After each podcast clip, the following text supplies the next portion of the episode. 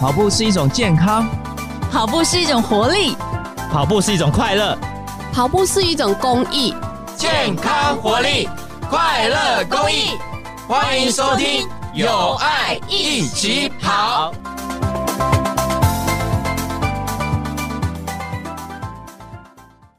各位听众大家好，欢迎收听由盲人环台为公益而跑协会自播的有爱一起跑节目，我是节目主持人陈宇德 Daniel。 有爱一起跑节目呢，是专门介绍为台湾社会默默付出的人事物，希望透过这个节目能让更多的人一起来参与公益的活动。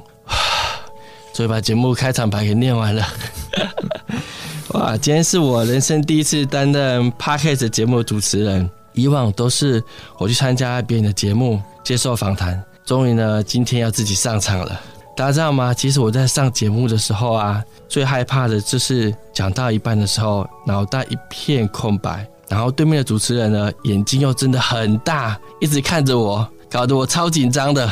不过呢，我今天完全都不用担心，因为呢，我在我第一集的 Podcast 节目为大家邀请来的就是我们的视障铁人古奇哲大牛，我们请大牛跟大家打声招呼。大家好，我是视障铁人古奇哲，我来自花莲，大概20几年前到台北做在职训的训练，然后之后就留在台北工作。视力的部分目前是全盲，眼睛的问题是在医学上简称 RP， 叫视网膜色素病变，这是一个遗传的疾病。目前已婚啊，因为这个会遗传的关系，所以就没有打算要生小孩，怕会遗传给下一代。了解了解了解。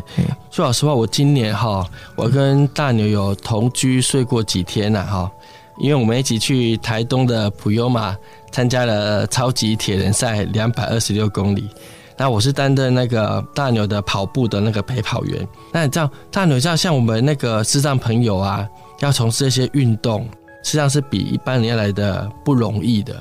那我想请问你说，你一开始的时候是什么样的机缘那你开始去从事跑步或是这些铁人三项的运动呢？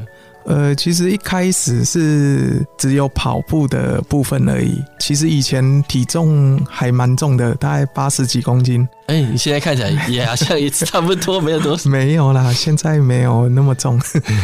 然后那时候刚跑步的时候，其实是蛮辛苦的，因为体重很重，然后肌肉量、体脂肪都很高，肌肉量比较低，体脂肪比较高。那运动心肺也功能也不是很好，所以在跑操场跑没有几圈就气喘吁吁。那时候其实应该是有2条路可以走，那一个就是放弃不要运动了，那另外一个就是可能要减重然后继续努力这样。当然我是选择后者的部分，后面就是做一些饮食的控制跟运动的加强，就是可能本来是只有去团练1天，然后有慢慢增加，可能2天3天4天，然后距离的部分就是慢慢的拉长，然后会去报一些比赛的部分，然后慢慢的累积自己的经验跟体能，慢慢的才到后面。但我问一下因为毕竟这是一个2个人的活动，是因为你要跟你的陪跑员一起去合作，所以你一开始的时候大家都不太熟悉的时候，你有没有遇过什么比较有趣的事情？其实在跑步的部分其实会啦，就是说可能那个协调性2个人都怎么配都配不准，然后反正就是觉得卡卡的这样。另外一个就是说，因为刚开始的时候速度一定不是很快，那其实会有跟不上他的脚步。是因为2个人的步频不一致的关系吗？对对对对。那我以为这个情况可能会在比如说我们跑了几 K 之后，他就会大家慢慢就会摸索出来，其实不会，是不是？那个是可能那时候我是菜鸟啦，所以那个领悟力比较差一点。所以那时候好像有这个问题。对对对。好，我记得因为自己我在当视障陪跑员的时候啊，我就闹过一个笑话。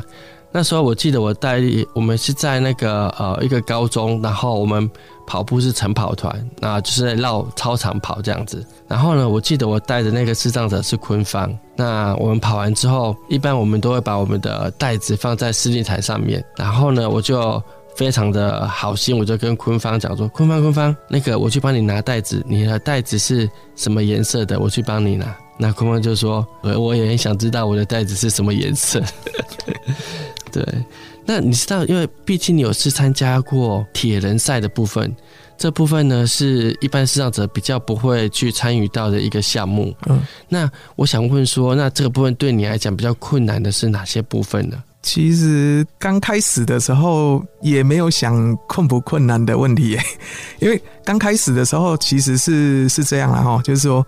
在跑步的时候，刚开始是跑步嘛，哈、嗯，那就有那个一个陪跑员，他是复兴商工的老师嘛，哈，他是这样问啊，他不是说，你要不要来参加什么比赛什么什么，对不对？他怕会吓跑我，他就慢慢的说，要不要来游泳？我可以带你去游泳。然后我就跟他去几个礼拜，他可能觉得我速度还 OK， 那他就问我说要不要报明年的某一场比赛，铁人比赛啦齁。那时候我是想说，其实还没有准备好，所以就委婉拒绝说，这个还没准备好，要不要到后年再来开始？然后你是不是心里隐隐约约已经感觉到这个人要把你推坑的感觉？当时没有想那么多啦，好，反正就是他也有传了那个完赛的时间，完赛的时间，感觉好像那个113跟515哈，113好像比较宽松一点，因为游泳虽然是多了400公尺，但是多了40分钟嘛，对不对？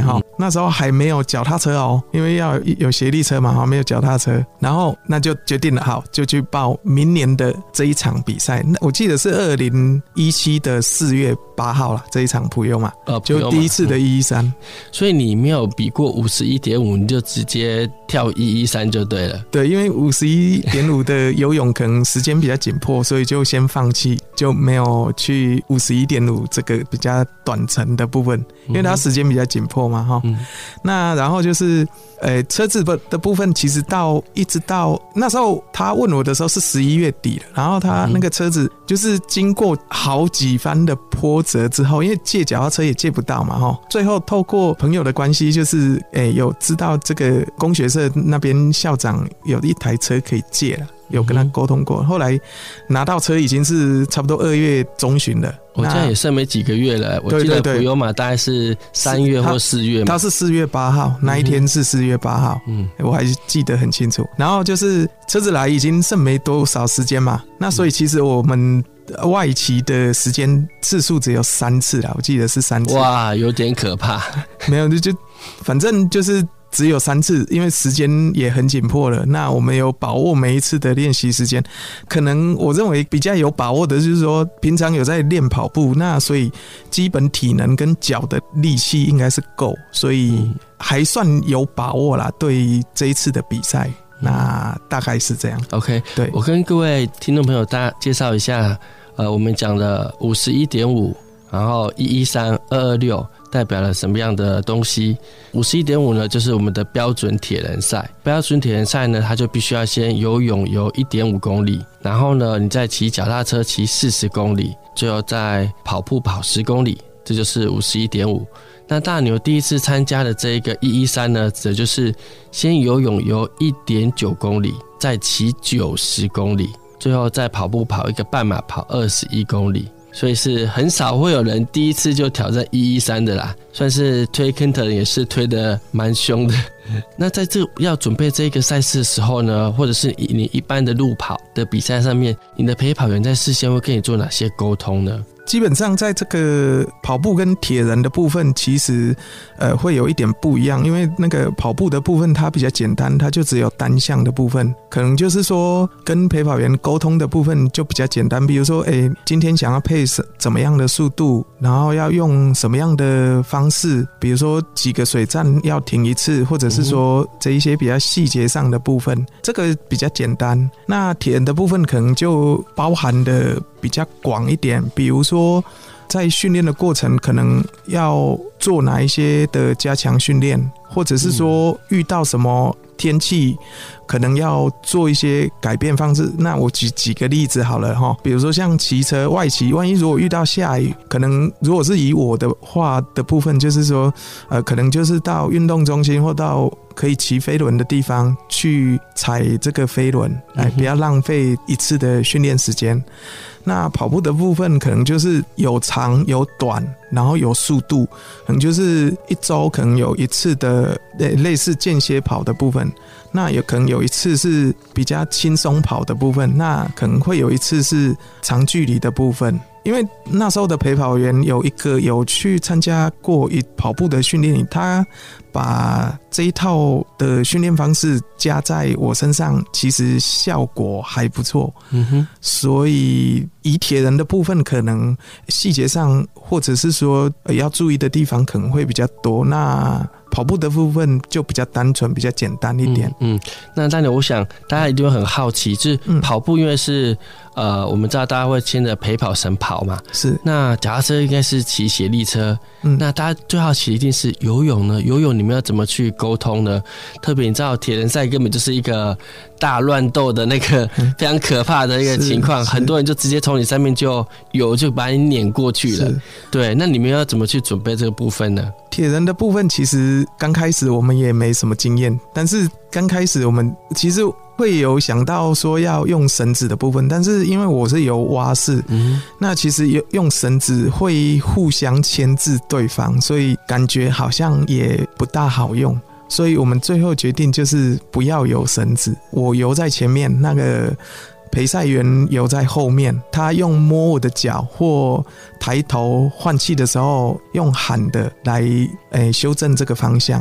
那嘿，对对。可是这样子，我想我很好奇，就是说，因为你知道那个大会那个地方会很吵，是，所以这样子会不会有时候喊不到啦，或者是因为你知道吗？就一堆人那么游来游去，人家也会不小心摸到你的脚，是。那这时候怎么办？其实反正就是我觉得有时候是一些经验啦，像我在这几次其实有好几次也差一点被人家的脚踢到脸，但是那个快要踢到的时候，那个其实水的流动会有感觉，所以稍微闪一下其实都有闪过。但是有几次是因为人真的太多，或者是说在海泳的部分，因为去年参加垦丁的113，第一次参加海泳的铁人比赛。你讲是 Ironman 的 70.3？ 是的是的。然后就是因为那个赛道很挤，那人真的太多，一下子被左边的人踢到一下子被右边的人踢到，对，然后还有被架拐子都有。但是这个其实也都还好啦，那个应该都还可以克服，还可以克服。那对对对。那我很好奇，就是因为游泳会有一个折返点，是。那折返点的时候，你们要怎么去准备要折返呢？因为准备可能要往右边或往左边游。这个部分因为它修正的角度会比较大，所以它直接用喊的，就是说折返点，那他会跟我讲折返点，然后他会就是叫我转的角度稍微大一点，对，转到方向正确之后，他才会说好直走这样，直走这样子。对，那其实这个其实在平常也没有遇到了，有时候是临场的应变也蛮重要的，因为我记得有一次就是说陪赛员他会说左边右边，对不对？那其实我抬头起来，我只听到边，哪一边我听哪一边我不清楚，是。那我就在想说要怎样才可以听得到，对不对？那我就叫他说你就直接讲一个字，然后拉长音，我就听得到了。讲左或是右，这样子，那我就听得到。不然他每次讲我都只听到边啊，到底哪一边？所以就搞不清楚。这个就临场应变啊，对对，有时候临场。还有一件事也是，就是说，其实那一次运气也算还不错。就是说，我们骑脚踏车，结果脚踏车在第二趟已经折返了，要回程的时候，大约在第二圈的大概50几、60几公里的那个地方，结果爆胎。哇！那你们有带工具在身上吗？其实都没有。其实那时候心里想啊，会不会完了、对不对？直接弃赛，不能完赛了。其实那个这一次其实上帝有眷顾，刚好他们的维修车在北端哦，像他们一圈是折返点是45公里嘛，那要两趟，那刚好在北端的话离我们距离就近了嘛，如果在南端或许那个时间还来不及哦，刚好在北端离我们很近，那他来修复我们脚踏车，那因为有些规格脚踏车的那个外胎跟内胎规格不是很符合，对，而且特别你是那个协力车有些构造可能又不太一样，对，那他就用暂定、用比较小的轮胎来给我们、至少骑回去还不成问题啦。了解了解。那一次大概耽误了40几分钟。好，那次是113的时候吗？没有，226的时候。226耽误了40几分钟也是蛮多的了。对，然后好在就是还差十几分钟就脚踏车就关门了，好在有及时赶回去，这样那一次就有点危险，那后面跑步还算顺利，所以那一次也顺利达阵。对啊，因为即使你被吃掉了40几分钟，对，你跑步就会非常有压力。对，没错没错。对啊，这时候都不能够偷懒，想要用走的可能就都没有办法。这个不行。对，这个我记得是在第4次的226的时候。哦，第4次226。对对对。所以我问你，你第一次啊，因为像我自己啊，我目前比过两场的226。是。第一场其实是2018年的 Lava。然后我那一次其实哇，遇到那种超强的台风，是那种风大到什么程度呢？就是我看到啊，前面骑脚踏车居然有人用牵的，我想说什么状况？脚踏车用牵什么状况？原来那个风侧风一吹过来啊，整台脚踏车都会飘起来，相当的可怕。那是我人生参加是第一次226，是。那当时我参加完啊，你知道吗？就是沿路一直骂，可恶！谁叫我参加什么什么蛙哥啊？骑脚踏车这么难骑，跑步这么难跑，我再也不要比了，再也不要比了，打死我都不要了。然后呢，后来呢，到了终点之后呢，我就听到那个大会有在报告说，现在如果报明年的话，有什么折扣早鸟价这样子，所以我就乖乖过去用信用卡就把它刷下去了。所以我好奇，那大伦你第一次比226的心情怎么样呢？只是觉得说226没什么嘛，113乘以2而已啊，对不对？而且时间又更长，是这样子吗？绝对不是这样子，因为就跟跑步一样，绝对不是21乘以2这么简单。嘿，对，其实讲到第一次的226，因为第一次的226 是什么样的赛事呢？是 CT 还是普悠玛的这一场？其实因为是第一次，所以好像不允许失败啦，所以准备的工作都会比较彻底，会比较严谨一点。是，所以这一场也是算成绩是比较好的一次。当时是多少的成绩完赛了？好像是14个小时40几分吧。比我还快。那个第一训练量也够，然后可能大家会比较严谨，所以有一些执行训练的工作会比较彻底啊，所以可能都有原因。对，第一次大家都比较谨慎一点。对对对对。其实回想第一次其实是还蛮辛苦的啦，但是没有像你讲的那样一直骂，是没有啦。怎么讲，就是但是至少风没那么大，不然风大真的骑车骑起来会非常辛苦。其实结束了那一场比赛之后检讨，就是说其实有几个比较细节上的部分其实真的很重要。第一个就是说补给的部分，如果有都衔接得上的话，其实那个应该是体力上会比较好分配。第二个就是说三项的跟单项比较不一样，是你单项只有配速的问题而已嘛，如果是速度的部分，是那三项又有单项的配速，再加上整体上的速度，中间还要经过转换区，都超长了1-2公里，所以影响的因素会比较多。而且像骑脚踏车就像你刚才讲的那个风的大小，其实影响的因素很大。你如果风大，你骑起来就费力，时间就拉长。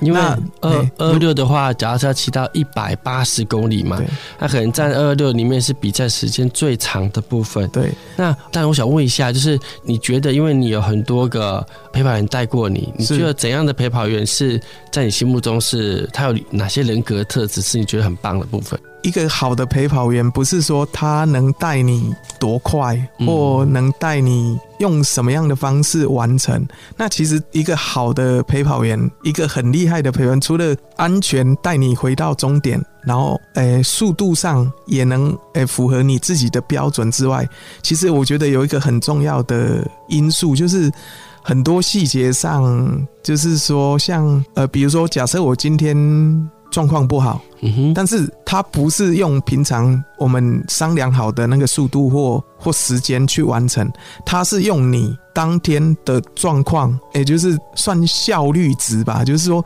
能把你当天的状况放在里面，然后完成你今天的效率最高的时间跟速度这样。了解，所以听起来陪跑员必须要很了解当下的你的一些生理的状况，对对对，或是你的能力已经可以到达什么样的程度。是的，没错。了解。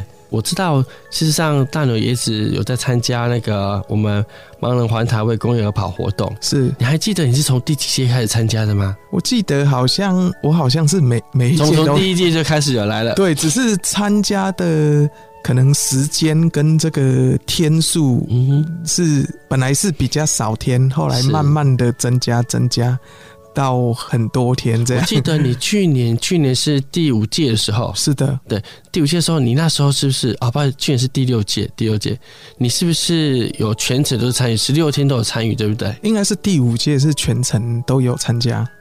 对对对。那参加这个活动，你觉得这个活动对你来讲的意义是什么？因为你一直不断的回来参加，你觉得在这活动里面，你有去感受到什么样的东西吗？我觉得很重要的是，其实我们只是看不到，我们还能跑嘛，对不对？还能做很多事情，但是比我们更需要帮忙的人其实还很多，所以感觉上自己是很幸福的。对对。那而且我们还可以再付出再回馈，我觉得这个让我有继续再做下去的动力。